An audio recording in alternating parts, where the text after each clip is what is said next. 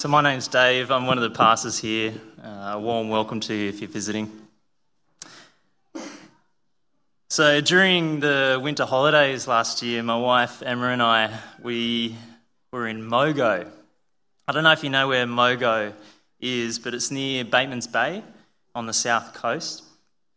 And we really love strolling the street basically is one street of Mogo, and it's just rustic and quirky shops.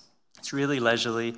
There was art galleries. We bought these little um, Aboriginal painted boomerangs that we you stick to your fridge. They, they were cool.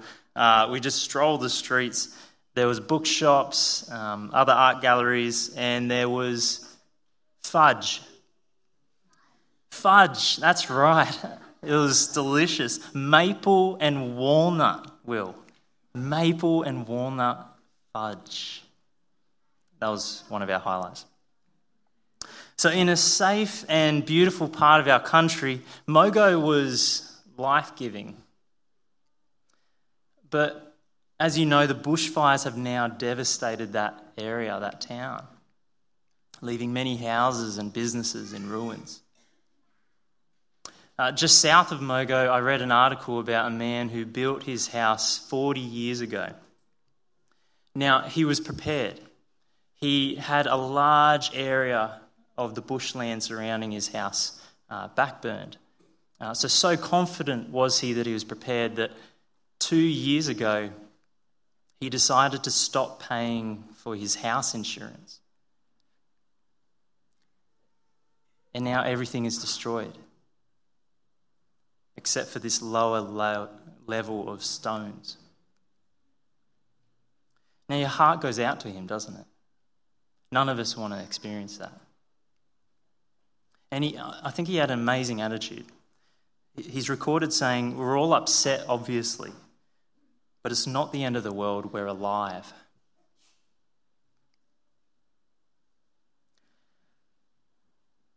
But he must be kicking himself, right? He must be kicking himself that he didn't keep his insurance. Whatever his house was worth, he just lost it in an instant.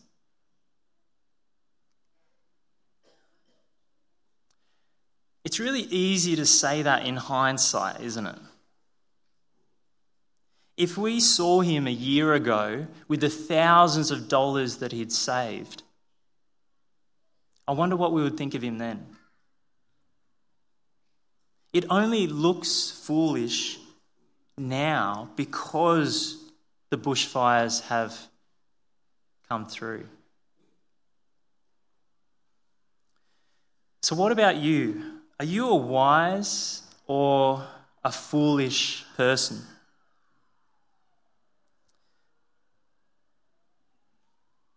It's almost impossible to tell in good times, isn't it? I think we Aussies love to live in the moment. We love the present moment we're in. We don't want to think about the future.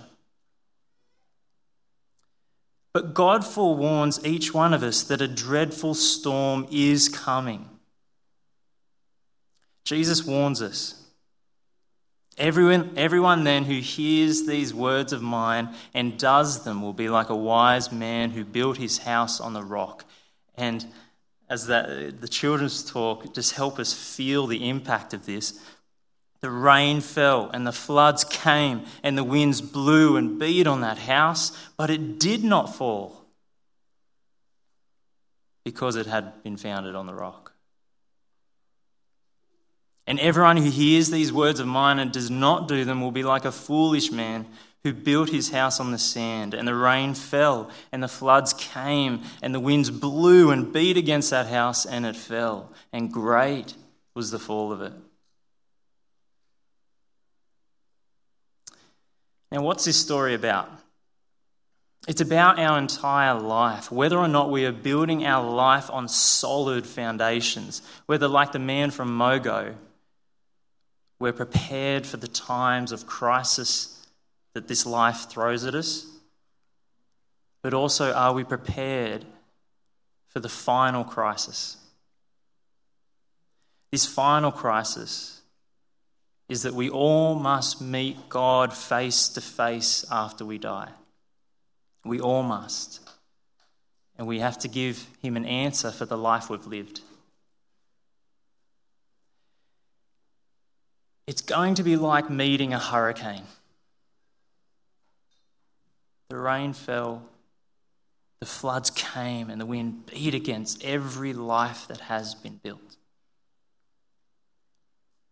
One person will stand, the other will fall. What's the difference?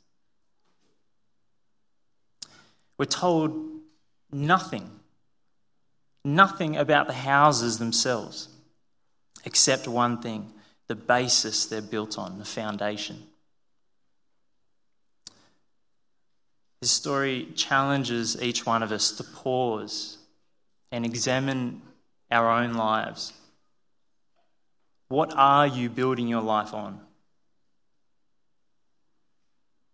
What is central to your life? What must you have for your well being? What are you striving to keep and to have more of? Do you look to romance? If you have that person's attention and affection, then whatever else happens, you'll be okay. Or do you look to money? Or do you look to your accomplishments? Do you look to your work or your family? Do you look to your possessions?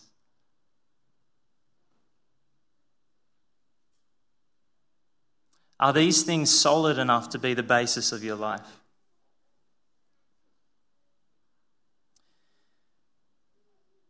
The problem with all these things is that they're fragile. Loved ones can let us down. We can fail, and suddenly our accomplishments don't look so good anymore. Our health can be taken from us in a moment. But when the sun is shining, our life may look solid and really good from the outside, but it will be left exposed when God's storm hits.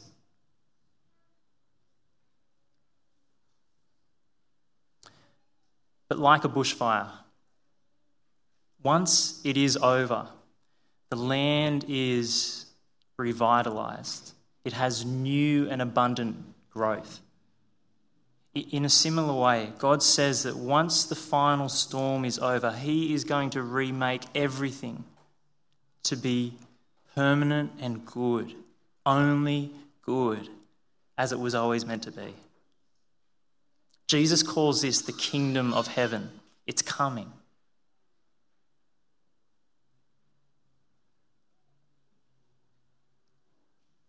At this point, you might be thinking that I'm implying that the religious person is safe and can have confidence to enter the kingdom of heaven and endure that storm.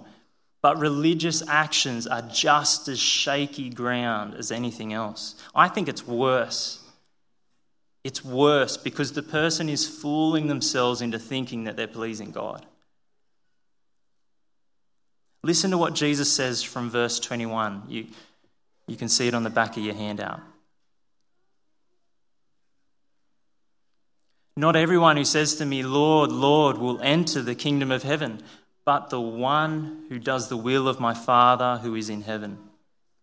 On that day, when we face God, on that day, Jesus says, Many will say to me, Lord, Lord, did we not prophesy in your name, and cast out demons in your name, and do mighty works in your name?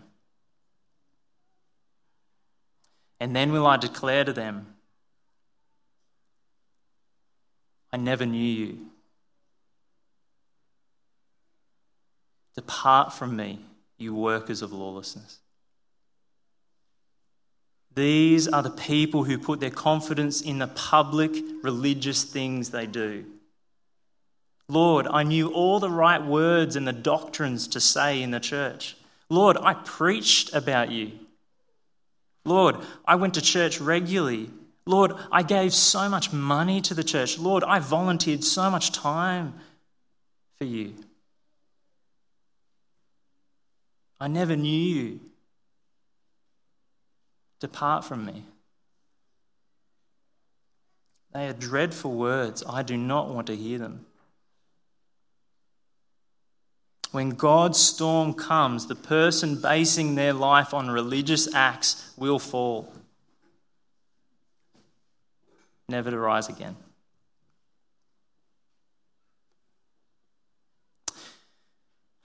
So, if the religious person doesn't have any hope, who does? Let's go back to the story of the two house builders. There are only two types of people, there's no middle ground. What's the difference between the wise and foolish person? Now, I'm not the sharpest tool in the shed. Sometimes I feel really foolish. Uh, like when I was at a family gathering the other day and the topic turned to politics. I had nothing to say. I felt like a fool. Or when renovating our kitchen and Brendan gives me instructions, I feel like a fool. There's moments that just really highlight what I don't know. But knowledge and experience isn't Jesus' measure of a wise or foolish person. And I'm thankful for that. What's the difference? Compare verse 24 and 26 with me. Everyone then who hears these words of mine and does them, and the other group, everyone who hears these words of mine and does not do them. Notice that both of them hear Jesus' words. Again, coming to church, hearing Jesus' words is not enough. Religious activity is not the difference. The wise person treats Jesus as their Lord over their entire lives and wants to do what he says. The foolish person, whether religious or atheist, they build their lives ignoring him while chasing other things.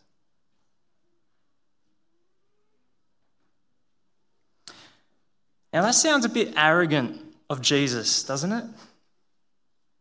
That our future depends on whether we obey him or not. If I said that your life depends on obeying all that I say, what would you think of me? I'm guessing not very good things. So, who does Jesus think he is?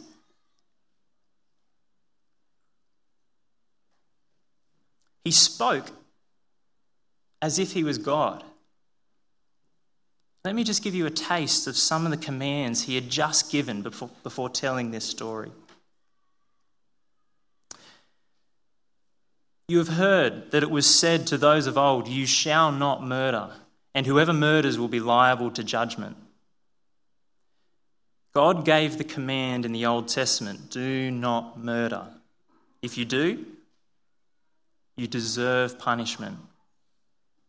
Back then, the punishment was the death penalty and whatever followed after death. Would you agree with me that that is a really good law? It brings safety and stability to our society, it allows us to thrive. But hear what Jesus does to God's law. You have heard that it was said, You shall not murder. But I say to you, that everyone who is angry with his brother will be liable to judgment.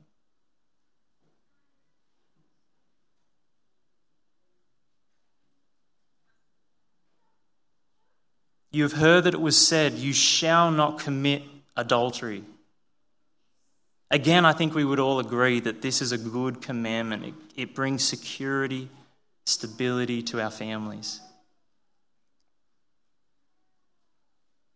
But I say to you that everyone who looks at a woman with lustful intent has already committed adultery in his heart.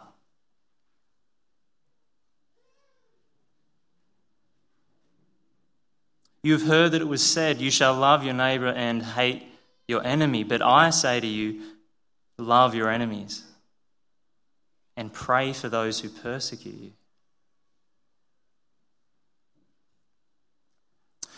There's much more that Jesus teaches, but I'll sum it up with this one line. He says, You therefore must be perfect as your heavenly Father is perfect.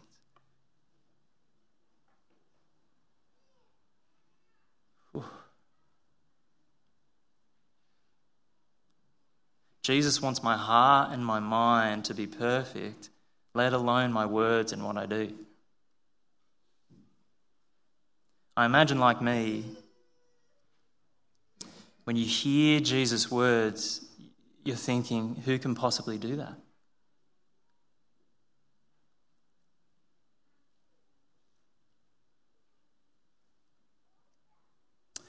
You could hear Jesus calling us to be perfect and think it's impossible. No one can do it, so that's unfair. Or you can look at your life and think, yeah, I'm not perfect, but I'm still responsible for that. Jesus' words hit me hard, but if I was to do them, they are the right and good way to live.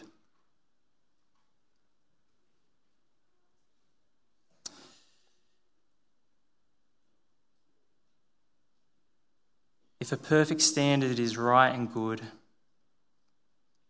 then of the wise and foolish builders, I am the fool. I am the fool. I deserve to fall.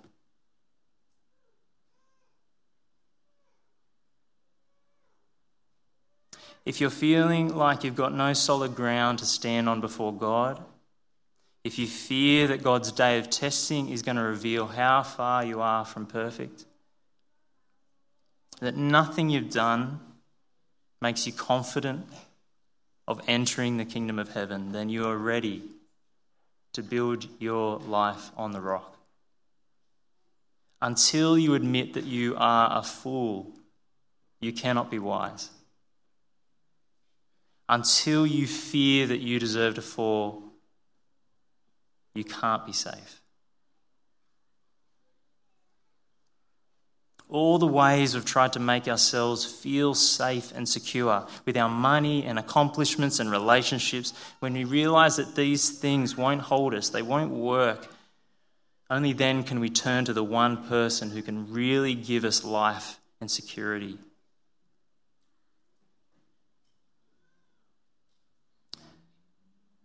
This is Jesus' promise to you and me. Here's the good news Blessed are the poor in spirit, for theirs is the kingdom of heaven.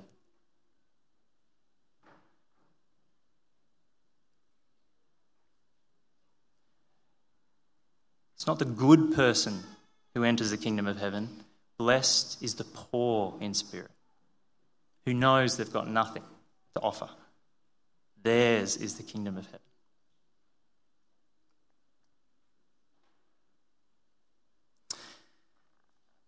Immediately after saying these things, Jesus came across a man who had a skin disease all over him.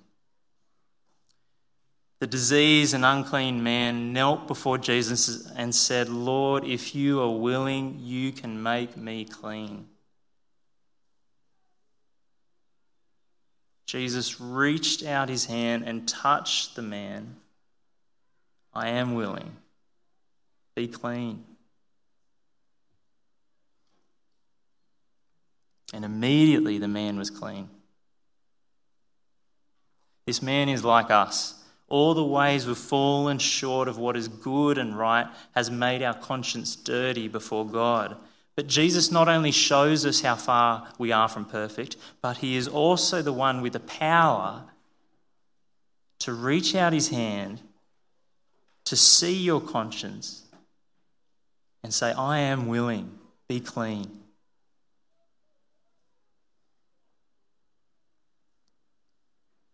You can be 100% sure that you're clean because God's own Son took the fall that we should have taken when he died on the cross.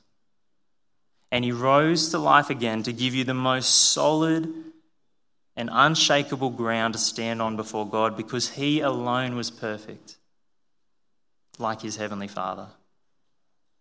And he gives to us his perfection, his perfect standing before God. Jesus is the solid rock. When we acknowledge that we fail to live the way we should, when we recognize that all our attempts of trying to get safety in money and relationships or achievements or religious acts are going to fail us, when we turn and listen to Jesus, looking to Him for forgiveness, wanting to do what He says because His ways give us life. This is the wise person who builds their life on Jesus. And when the storm hits, you won't fall. Not because of the house, but because of the rock you're on. You've built your life on the one who can save you. Instead of hearing the words, Depart from me, you'll hear the words, Welcome home.